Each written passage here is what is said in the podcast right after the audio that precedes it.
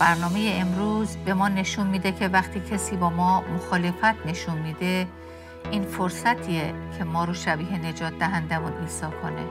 چقدر اتفاق میافته که من و شما در برخورد با دیگران برای آوردن دلیل و برهان و ثابت کردن حرفمون به صدای بلند متوسل میشیم و در برخی از موارد این تون صدا بلندتر و بلندتر هم میشه. اما این راه مسیح نبود. با سلام. با برنامه دیگر از پادکست دلهایمان احیا کن با صدای سابرینا اصلان در خدمت شما عزیزان شنونده هستیم.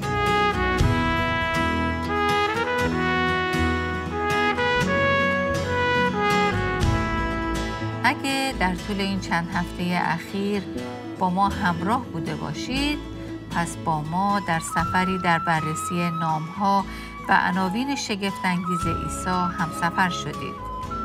نامها و عناوینی که شناخت عمیق اونها زندگی میلیون ها انسان رو متحول و دگرگون کرده.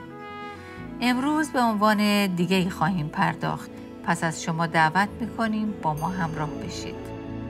به نظر شما اگه از گروهی از مردم سوال بشه که اونا ترجیح میدن رئیس باشن یا نوکر، ارباب باشن یا رعیت و یا پادشاه باشن یا خادم، اونا چی جواب بدن؟ خب این مسلمه که رئیس، ارباب و یا پادشاه همگی از قدرت، استقلال و نفوذ و کنترل برخوردارن. افرادی که اهمیتشون از دیگران انگار بیشتره و اضافه بر همه اینها اونا افرادی ثروتمند با مال و منال زیادم هستن. اما یک نوکر، رعیت یا خادم چی؟ متاسفانه اینا افرادی هن که فاقد همه اون امتیازاتی هستند که از اونا نام بردیم. اینطور نیست؟ و بنابراین به نظر می‌رسه که اگه به مردم حق انتخاب بین این دو گروه داده بشه مسلما گزینه اول رو که شاه و رئیس و ارباب هست رو انتخاب خواهند کرد تا نوکر و خادم. ما در طول صفحات کتاب مقدس در عهد عتیق می‌بینیم که خدا همواره به عنوان یک پادشاه معرفی میشه. پادشاهی که بر همه خلقت خودش سلطنت می‌کنه و برخی از مردم هم خادمین او خونده شدن. مثلا ما با افرادی مثل ابراهیم، اسحاق، یعقوب و یا موسی برمیخوریم که خادمین او خونده شدند. در واقع در کلام خدا از اونها تحت عنوان خادمین برگزیده خداوند یاد شده. بله خدا به عنوان پادشاه و اونها خادمین او. که البته اونها نه تنها خادم خدا بودن رو یک تعهد می‌دونستن بلکه اون رو امتیاز و افتخاری بسیار بزرگ هم میشمردن که نصیب هر کسی نمیشه. اگه به یاد داشته باشید ما در برنامه قبل دیدیم که یکی از عناوین عیسی پادشاه بود. پادشاهی که مسلما خدمت کردن او افتخار بزرگیه. اما مورد شگفتانگیزتر اینه که این پادشاه متعالی که بر همه عالم هستی کنترل و قدرت داره این یهوه خدای قادر مطلقی که هیچ کس با قدرت و جلال او نمی‌تونه برابری کنه حاضر شد که برای نجات مردم خودش خودش رو تا حد یک خادم، یک غلام و یک برده پایین بیاره. و این خیلی شگفت انگیزه. متاسفانه بسیاری از ما که مدت طولانی به کلیسا میاییم این رو خیلی شنیدیم و دیگه برامون موضوعی عادی جلوه می‌کنه. ما در برنامه قبل دیدیم که بسیاری از پیشگویی های عهد عتیق درباره مسیح موعود به پادشاه بودن او اشاره می‌کنند. اما ما در عهد عتیق با بسیاری از پیشگویی های هم برمیخوریم که از مسیح موعود به عنوان یک خادم صحبت می‌کنن. راستش اگه شما کتاب اشعیا در عهد عتیق رو بخونید، متوجه خواهید شد که خادم بودن مسیح موعود یکی از تمها و موضوعات اصلیه که در این کتاب یعنی اشعیا بر اون تاکید خاصی شده. پس از شما دعوت می کنم که اگه کتاب مقدس های خودتون رو همراه داشته باشید با هم به فصل 42 اشعیا مراجعه کنیم. از فصل 42 تا فصل 53 کتاب اشعیا ما با چهار تا سرود برمیخوریم که به سرودهای خادم معروف هستند. که البته برخی معتقدند که اینها در اصل پنج تا سرود هستند. در هر صورت در بخش پایانی کتاب اشعیا ما با حداقل چهار سرود برمیخوریم که همونطور که قبلا هم گفته شد این سرودها به سرودهای خادم نامگذاری شدند. در واقع از آغاز فصل چهلم تا آخر فصل سه کتاب اشعیا ما 20 دفعه با عبارت خادم خداوند یا خادم یهوه برمیخوریم که البته گاهی هم این لفظ به صورت خادم من یا خادم او هم ظاهر شده و بنابراین این موضوع اصلی نیمه دوم کتاب اشعیاست که بسیاری از این عبارات که واژه خادم در اونها به کار رفته در واقع پیشگویی هایی درباره ماشیاخ یا مسیح موعود هستند که همگی به عیسی اشاره می کنند. البته گاهی هم این دو عبارت یعنی خادم خداوند و یا خادم من به ملت اسرائیل اشاره می‌کنه. مثلا در اشعیا فصل 41 آیه 8 ما می‌خونیم تو ای اسرائیل خادم من و ای یعقوب که تو را برگزیده ام و ای نسل دوست من ابراهیم بله همونطور که می‌بینید این آیه مستقیما درباره قوم اسرائیل صحبت می‌کنه که خدا اون رو انتخاب کرده بود تا خادمش باشه. خدا قوم اسرائیل رو از میان همه قومهای روی زمین برگزیده بود تا خادم او باشه و تا به عنوان پیامآور نور خدا و قانون خدا رو به سایر ملت ها برسونه. اونا میبایستی این کار رو با گفتار و کردار خودشون انجام می‌دادن. بله یهودیان بر اساس نقشه خدا قرار بود که خادم او و در نهایت وسیله و راهی برای برکت دیگر قوم ها باشند. اما متاسفانه قوم اسرائیل در انجام این مسئولیت یعنی خادم خدا بودن شکست خوردن و به قول معروف رفوزه شدن. به همین دلیل در بخشای دیگه کتاب مقدس مخصوصا در کتاب اشعیا وقتی صحبت از خادم خدا میشه منظور ملت اسرائیل نیست بلکه این خادم اشاره به یک شخص می‌کنه و در واقع زمیری که برای او استفاده میشه به سوم شخص مفرد مذکر یعنی او تغییر پیدا می‌کنه. خادمی که وفادار و پارساست و اهداف خدا رو به طور کامل و به دور از هر نقصی اجرا می‌کنه. همان اهدافی که قوم اسرائیل در حکم خادم خدا در اجرا کردنشون کم آوردن. و راستش یهودیان زمان مسیح هم هرگز درک نکرده بودند که منظور از این خادمی که در کتاب اشعیا از او صحبت شده چیه؟ و چرا اول صحبت از ملت اسرائیل میشه و بعد به یک شخص اشاره می‌کنه که خادمی امین و پارسا خواهد بود. شما هم اگه کتاب اشعیا رو خونده باشید، شاید این چنین سردرگمی رو تجربه کرده باشید. اما راستش معنی و مفهوم اینها زمانی بر ما روشن میشه که به عهد جدید بریم. ولی این مفاهیم در عهد عتیق کمی گیج کننده و مهالود به نظر میان تا زمانی که به عهد جدید میریم. اونجاست که این آسمان مهالود روشن میشه و ابرهای اون ناپدید میشن و این معما حل میشه. پس در ادامه بررسی این عنوان یعنی خادم بیایید ابتدا به عهد عتیق مراجعه کنیم و به این منظور از شما دعوت می‌کنم که با هم کتاب اشعیا فصل 42 رو باز کنیم. در این فصل برای اولین بار با این خادم ایدئالی که پارسا و امینه آشنا میشیم. در واقع در این فصل ما با اولین سرود خادم در کتاب اشعیا روبرو میشیم و متوجه میشیم که در چهار آیه اول خدا شروع به صحبت درباره این خادم می‌کنه و بعد از آیات پنج تا نو خدا این خادم رو مخاطب قرار میده و در واقع با این خادم صحبت می‌کنه. پس بیایید اول به چهار آیه اول که خدا درباره این خادم صحبت می‌کنه نگاهی بندازیم. خدا در واقع در این آیات اول به هویت این خادم و بعد به مأموریت او و اون راه و روشی که او این مأموریت رو میبایستی به انجام برسونه صحبت می‌کنه. توجه کنید در آیات یک تا چهار از اشعیا فصل چهل و دو می‌خونیم این از خادم من که از او حمایت می‌کنم و برگزیده من که جانم از او خوشنود است. من روح خود را بر او می نهم و او عدالت را در حق قوم ها جاری خواهد ساخت. او فریاد نخواهد زد و آوای خیش را در کوچه ها نخواهد شنوانید. نی خورد شده را نخواهد شکست و فتیله کمسو را خاموش نخواهد کرد. او عدالت را در کمال امانت اجرا خواهد نمود. سست نخواهد شد تا عدل و انصاف را بر زمین برقرار سازد. شاید شما در حالی که من داشتم این آیات رو برای شما میخوندم با سردرگمی داشتید فکر می‌کردید که خب یعنی چی؟ این متن داره درباره چی صحبت می‌کنه؟ راستش ظاهرا یهودیان هم از خوندن این بخش احتمالا همین احساس سردرگمی و گیجی بهشون دست می‌داد و نمیفهمیدند که منظور از این جملات چیه. اما حالا بیایید به عهد جدید بریم. انجیل متی فصل دوازده این بخش رو برای ما باز می‌کنه. در واقع آیه 18 به بعد دقیقا آیات یک تا چهار اشعیا 42 رو نقل قول می‌کنه. با این تفاوت که قبل از اینکه این نقل قول رو از کتاب اشعیا بیان کنه میگه که این گفته اشعیا نبی در عیسی به انجام رسید.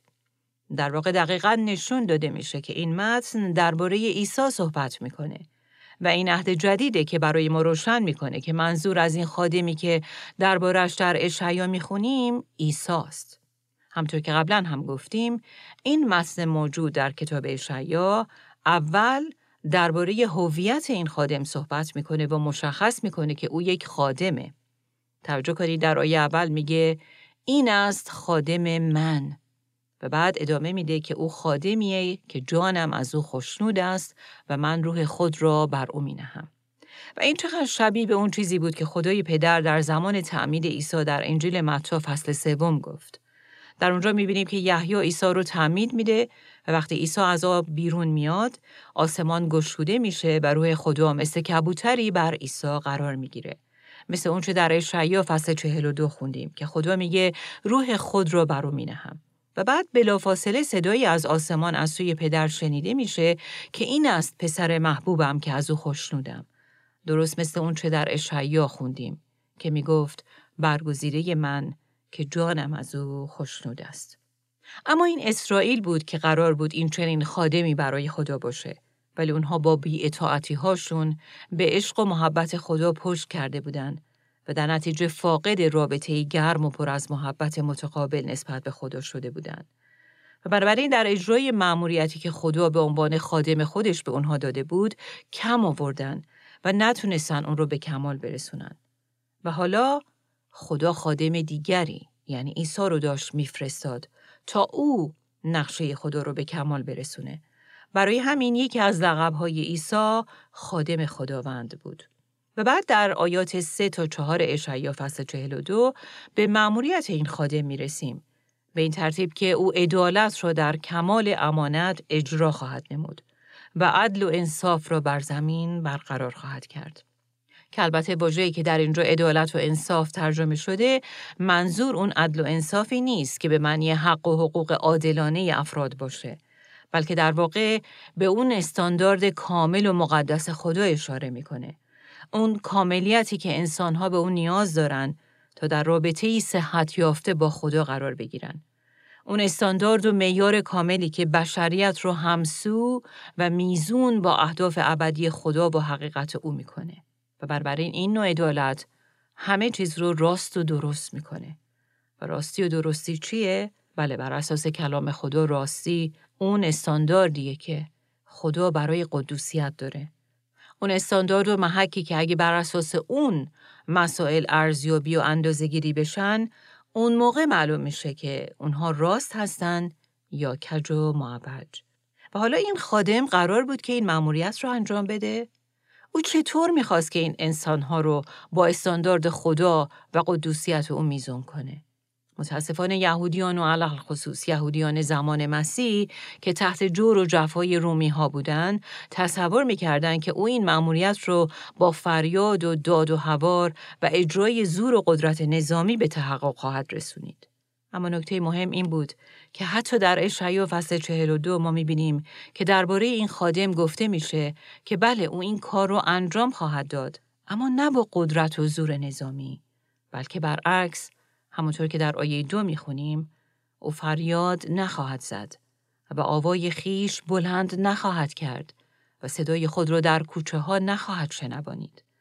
بله او با زور و قدرت بازو و داد و فریاد با مخالفان خودش روبرو نخواهد شد و راستش چقدر اتفاق میافته که من و شما در برخورد با دیگران برای آوردن دلیل و برهان و ثابت کردن حرفمون به صدای بلند متوسل میشیم و در برخی از موارد این تون صدا بلندتر و بلندتر هم میشه.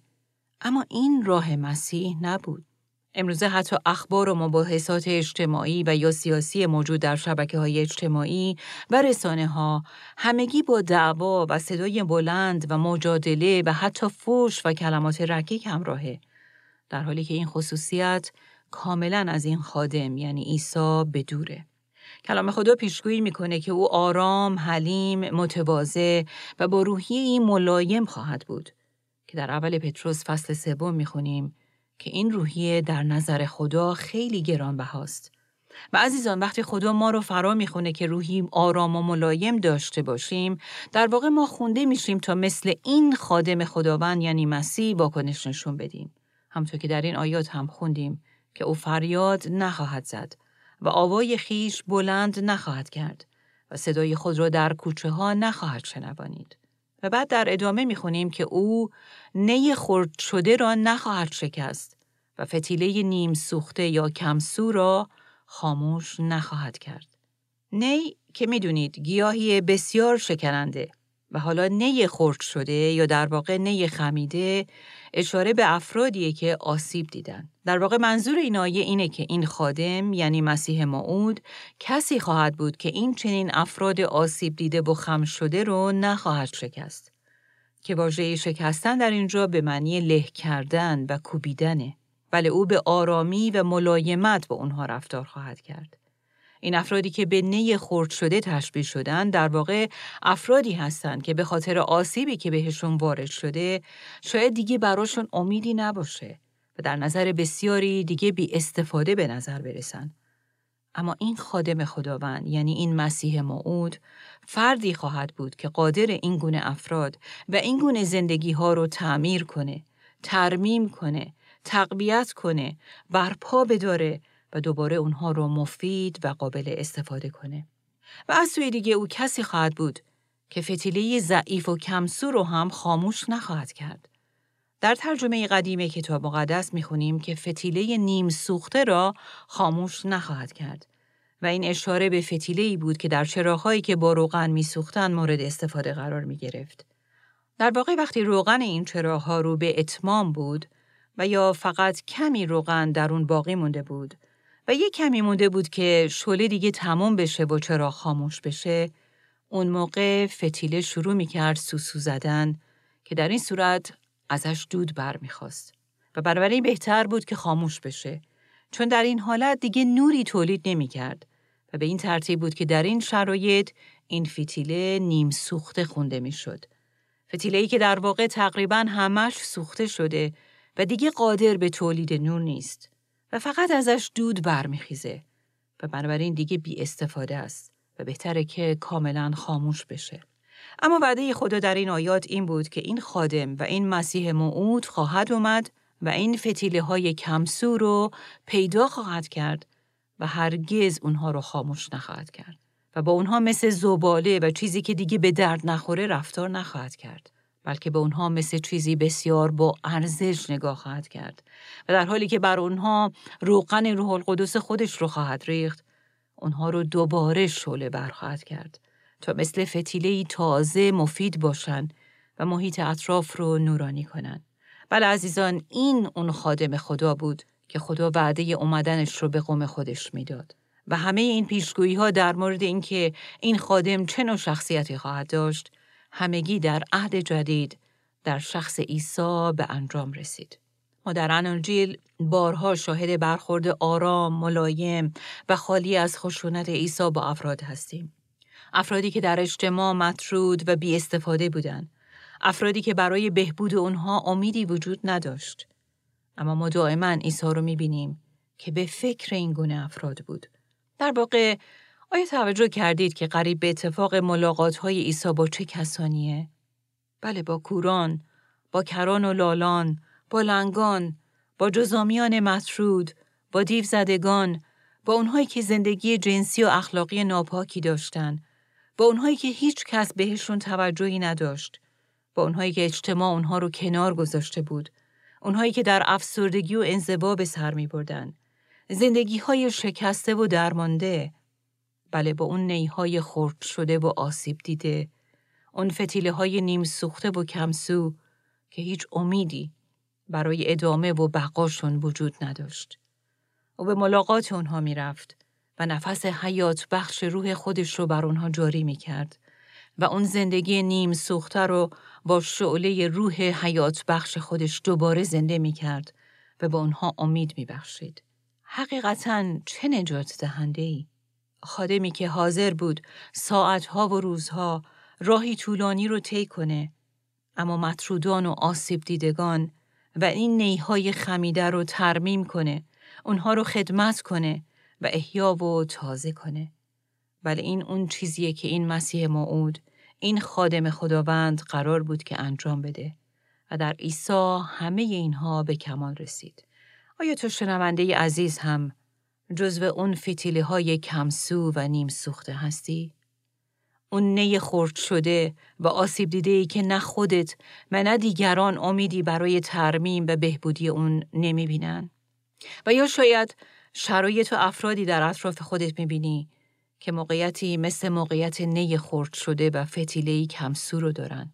باشه که من و شما این افراد و این شرایط رو به این خادم خدا یعنی عیسی وصل کنیم. چون که در آیه چهار از این بخش یعنی اشعیا فصل چهل و دو می‌خونیم که این خادم یعنی عیسی سست نخواهد شد و دل سرد نخواهد شد.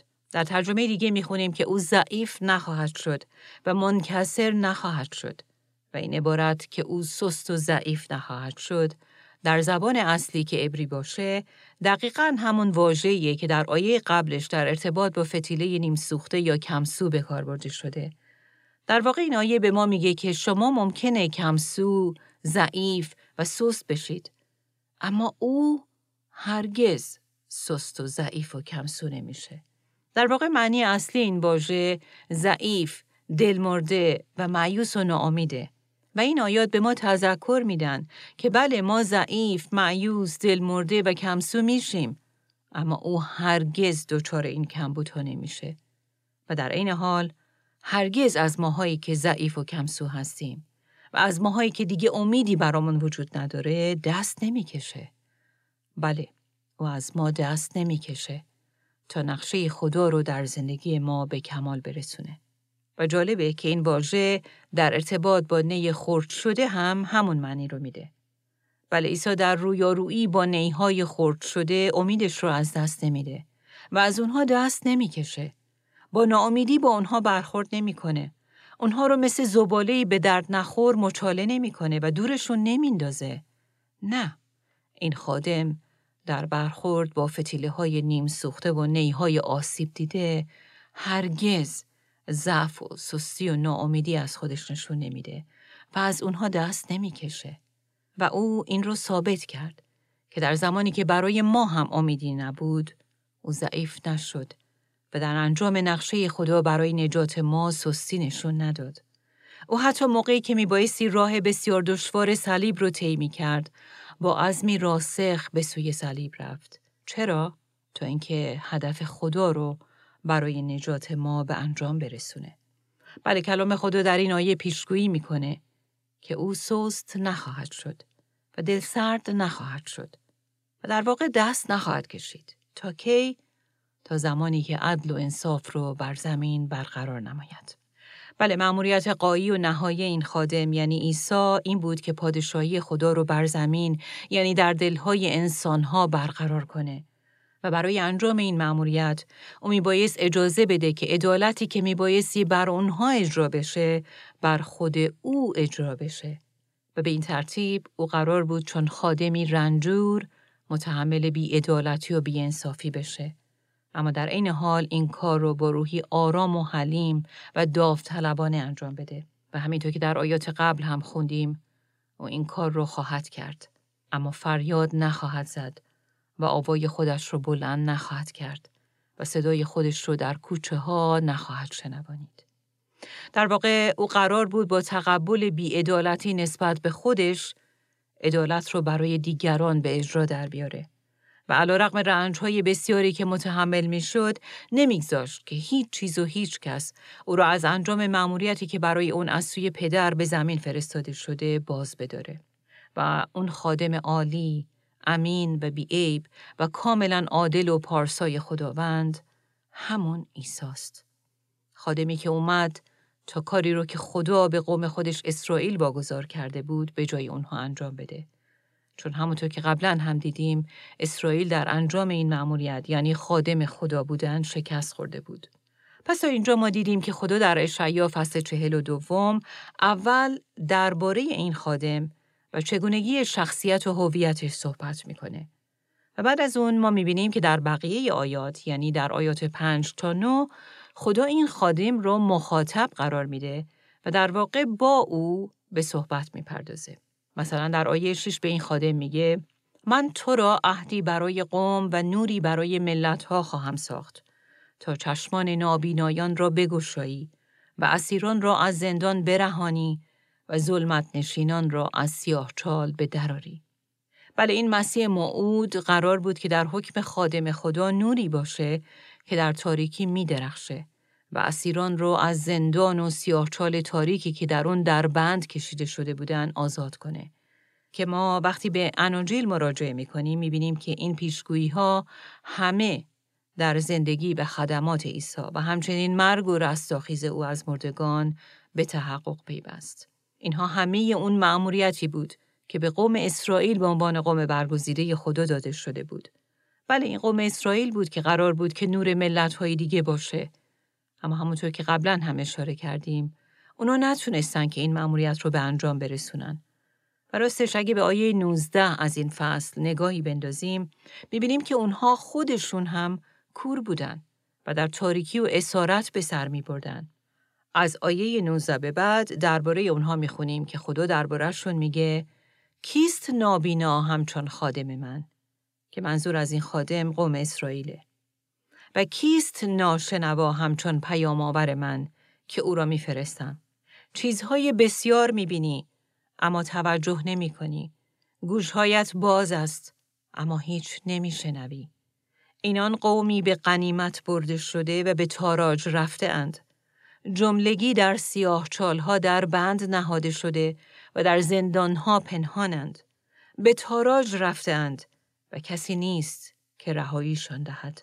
پس می‌بینیم که اونا با وجود اینکه قوم برگزیده خدا بودن و قرار بود خادم خداوند باشن اما از اونجایی که خدا رو خدمت نکردن پس به بندگی و خدمت دشمنان خودشون در اومدن. بله اونها برده دشمنان خودشون شدن و کور و نابینا و اسیر مثل بقیه ملل. پس خدا پسر خودش عیسی رو فرستاد. اون خادم ایدئال و بینقص که به زمین اومد تا همونهایی رو که از خدمت خدا سر بازدن رو از اسارت و ظلمت نجات بده. تا روزی برسه که اونها بتونن خادم حقیقی خدا بشن و نور و آزادی رو به سایر نقاط دنیا برسونن. حقیقتا جلال بر نام این خادم خدا او که در واقع پادشاهی بود که حاضر شد که خودش رو به اندازه یک غلام و برده خار و پس کنه تا مردم خودش رو نجات بده. این دقیقا همون چیزی که در فیلیپیان فصل دوم آیات 6 و 7 دربارش نوشته شده. در این بخش از کلام خدا می‌خونیم او که همزاد با خدا بود از برابری با خدا به نفع خود بهره نجست بلکه خود را خالی کرد و ذات غلام پذیرفت. بله خودش رو به اندازه یک غلام، یک خادم و یک برده پست کرد. به شباهت آدمیان درآمد و چون در سیمای بشری یافت شد، خود را خار ساخت و تا به مرگ، حتی مرگ بر صلیب مطیع گردید. خود عیسی هم در این راستا در انجیل مرقس فصل دهم آیه 45 درباره خودش گفت پسر انسان نیامد تا خدمتش کنند بلکه آمد تا خدمت کند و جانش را چون بهای رهایی در راه بسیاری نهد. آیه ای معروف که ما اون رو خیلی دوست داریم. اما برای یهودیان زمان مسیح این اصلا قابل هضم و باور نبود و حتی باعث رسوایی بود که یک معلم و استاد و یا یک پادشاه مقام خادم و یا برده به خودش بگیره. و راستش ما این چنین طرز فکر رو در پتروس شاگرد مسیح هم می‌بینیم. اگه یادتون باشه او و سایر شاگردان همراه مسیح در بالاخونه ای جمع شده بودند تا شام عید فصل رو با هم بخورن. در انجیل یوحنا فصل 13 ما می‌بینیم که بعد از اینکه اونها شام فصل رو با هم می‌خورن، عیسی از سفره شام برمیخیزه و ردای خودش رو می‌کنه و حوله به کمر میبنده و در لگنی آب میریزه و شروع به شستن پایهای شاگردان می‌کنه. و بعد هم با حوله که به کمر داشت اونها رو خشک می‌کنه. و وقتی به پتروس می‌رسه، پتروس با تعجب در صدد اون برمیاد که به هیچ وجه نذاره که مسیحی که استادش بود این کارو بکنه. چون این کار یک خادم بود نه استاد در واقع پتروس می‌خواست به او بگه که این کار ما شاگردانته که پایهای تو رو بشوریم نه اینکه تویی که استاد ما و خداوند ما هستی این کار رو برای ما بکنی راستش پتروس راست می‌گفت و این در ارتباط با ما هم صدق می‌کنه این ما هستیم که باید خدا را خدمت کنیم و اراده خدا و اهداف او رو مطیعانه به انجام برسونیم اما از اونجایی که ما انسانها به خاطر گناه این کار رو نتونستیم به انجام برسونیم خدا پسر خودش رو یعنی اون خادم کامل رو فرستاد تا نقشه خدا رو به انجام برسونه. و راستش این اون چیزیه که مسیحیت رو از ادیان دیگه متمایز می‌کنه. در ادیان دیگه انسان ها سعی می‌کنن تا با انجام مراسم مذهبی و اعمال نیکو و صدقات خدایان مذهبشون رو راضی کنن. و در مقابل اون چه انجام میدن نجات رو به دست بیارن. در حالی که در مسیحیت این نجات به طور کامل به انسان هدیه داده میشه. چطور؟ توسط خدایی که خودش رو به اندازه یک خادم و یک غلام پایین آورد و اونهایی رو که به این نجات نیاز داشتن خدمت کرد و این یعنی فیض. فیض عجیب و شگفتانگیزی که تنها و تنها در این خدای خادم یعنی عیسی مسیح یافت میشه. و عزیزان متاسفانه ما هم مانند قوم اسرائیل به خاطر گناه بیشتر از اون که در پی خدمت به دیگران باشیم دوست داریم که مورد خدمت قرار بگیریم و یا حتی راستش وقتی هم خدمت می‌کنیم شاید با علاقه اون کار رو می‌کنیم اما فقط تا زمانی که دیگران رفتارشون با ما مثل یک خادم و یا یک نوکر نباشه اونجاست که ما به قبامون بر می‌خوره و غرورمون جریه دار میشه و با تمام سلول های وجودمون می‌خوایم فریاد بزنیم و با اون فرد یا افراد بگیم آیا تو می‌دونی من کیم؟ من اینم و من اونم و شایسته قدر و احترام. بله ما درونن دوست داریم مورد خدمت و احترام قرار بگیریم تا اینکه خدمت کنیم. برای ما خیلی دشواره که چیزی رو فدا کنیم و یا از چیزی به نفع دیگران بگذریم و در این راه بهایی بدیم. بله ما در این زمینه کم میاریم و غالبا رفوزه و مردود میشیم. اما همونطور که دیدیم این در ارتباط با عیسی صدق نمی‌کنه. او خادم عالی و کامل و ایدئال خداست و جایگزینی برای همه انسانها که در این زمینه مردود شدن. نکته مهم اینه که او نه تنها برای ما نمونه ای شد بلکه توسط مرگش بر صلیب ما رو از منیتمون هم نجات داد و قدرت خادم خدا بودن رو در ما بازیافت کرد. چطور؟ با قرار دادن روح خودش در ما. تا همونطور که در اشعیا فصل چهل و دو خوندیم که خدا گفت روح خود را برو هم و همچنین در زمان تعمید عیسی که نشون داده شد که روح القدس بر او قرار داره در ارتباط با ما هم نشون داده بشه که چون که بعد از ایمان به مسیح ما تولد تازه یافتیم و خدا روح خودش رو در ما ساکن کرده پس ما هم مثل او این توانمندی رو داریم که خدا رو خدمت کنیم. برای اطرافیانمون نور باشیم. کانالی برای برکت دیگران باشیم. کلام او از زبان ما صادر بشه. بر حسب کلام او زیست کنیم و با روحی آرام و ملایم افراد آسیب خورده و در واقع فتیله های نیم سوخته و نیهای خرد شده رو خدمت کنیم. در اشعیا فصل 52 آیه 13 درباره مسیح موعود این خادم خدا می‌خونیم اینک خادم من کامیاب خواهد شد و به جایگاهی بس بالا و رفیع رسیده سرفراز خواهد شد. بله عیسی پادشاهی بود که جلال آسمان و تخت پرشکوهش رو ترک کرد. او ردای سلطنتی خودش رو از تن بیرون کرد و حوله فروتنی به خودش بست و خودش رو به اندازه یک خادم، یک غلام و یک نوکر خار و پس کرد. تا آفریده های خودش رو خدمت کنه و به جای اونها مثل یک مجرم بمیره. اما او دوباره زنده شد و باز هم به آسمان یعنی اون مکانی که از اونجا به زمین اومده بود صعود کرد و امروز به دست راست خدای پدر نشسته و همونطور که در این آیه خوندیم او به جایگاهی بس والا و رفیع رسیده و روزی به طور کامل بلند کرده خواهد شد.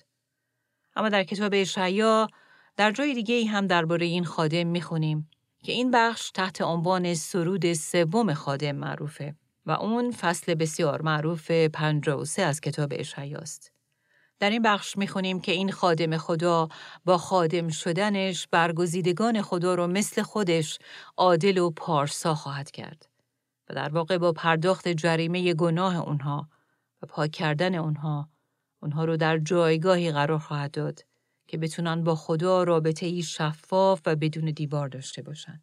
بله عزیزان، اگه اون عیسایی که عادل و پارسای مطلق بود خادم نمی‌شد، برای ما هیچ امیدی برای عادل شدن و یا پارسا شدن و راهیابی به حضور خدا نبود. برای همینه که در اشعیا فصل 53 می‌خونیم ثمره مشقت جان خیش را خواهد دید و سیر خواهد شد و خادم پارسای من به معرفت خود سبب پارسا شمرده شدن بسیاری خواهد شد زیرا گناهان ایشان را برخیشتن حمل خواهد نمود. آه ای خداوند، فکر کردن به اینکه تو پادشاه پادشاهان به خاطر نجات ما خودت رو به اندازه یک غلام، یک خادم و یک برد خار و پست کردی تا ما رو مثل خودت عادل کنی و با بهایی که با دادن جان خودت پرداخت کردی ما رو از ظلمت به نور و از جهنم به آسمان منتقل کنی ما رو حقیقتا به شگفت میاره. تو پادشاه هستی و ما غلامان و خادمان درگاه تو. اما تو غلام و خادم شدی تا ما رو از غلامان به شاهزادگان درگاه خودت تبدیل کنی. متشکریم ای عیسی، ای پادشاه ابدی ما. باشه که حالا که با مرگ خودت بر صلیب ما رو مثل خودت عادل و پارسا کردی و روح خودت رو به ما دادی ما هم تبدیل به خادمان امین تو بشیم و با رساندن مجده نجات در تو به بسیاری وسیله ای در دست تو باشیم تا به وسیله ما بسیاری به سوی تو بیان و اونها هم عادل و پارسا شمرده بشن. برای جلال نام تو ای عیسی ای پادشاهی که خادم ما شدی. آمین. بله. خدا رو شکر برای این پادشاهی که فر و شکوه آسمانی خودش رو ترک کرد. خودش رو خالی کرد و یک خادم شد. خدایی که خودش رو مثل یک برده خار کرد و تا به مرگ بر صلیب مطیع شد. تا من و شما رو که برده بودیم شاهزادگان خودش کنه. شکر و سپاس بر این خادم عادل خداوند. از شما دعوت می کنیم تا در برنامه آینده هم با ما همراه بشید. در این برنامه خواهیم دید که عیسی با همه غمهای ما آشنایی کامل داره و دردهای ما رو درک می‌کنه. چون یکی از عناوین دیگه شگفتانگیز او مرد درد آشناست. پس تا برنامه آینده شما رو به این خدای شگفتانگیز می سپاریم آنچه در این برنامه ها به سمع شما شنوندگان گرامی می رسد تعالیم نانسی دیماس بولگموت با صدای فارسی سابرینا اصلان است. ترجمه و تهیه این برنامه ها حاصل همکاری دو مؤسسه دلهایمان احیا کن و راستی می باشد. برای شنیدن یا بارگزاری سایر برنامه ها می توانید به تارنمای دلهایمان احیا کن مراجعه کنید.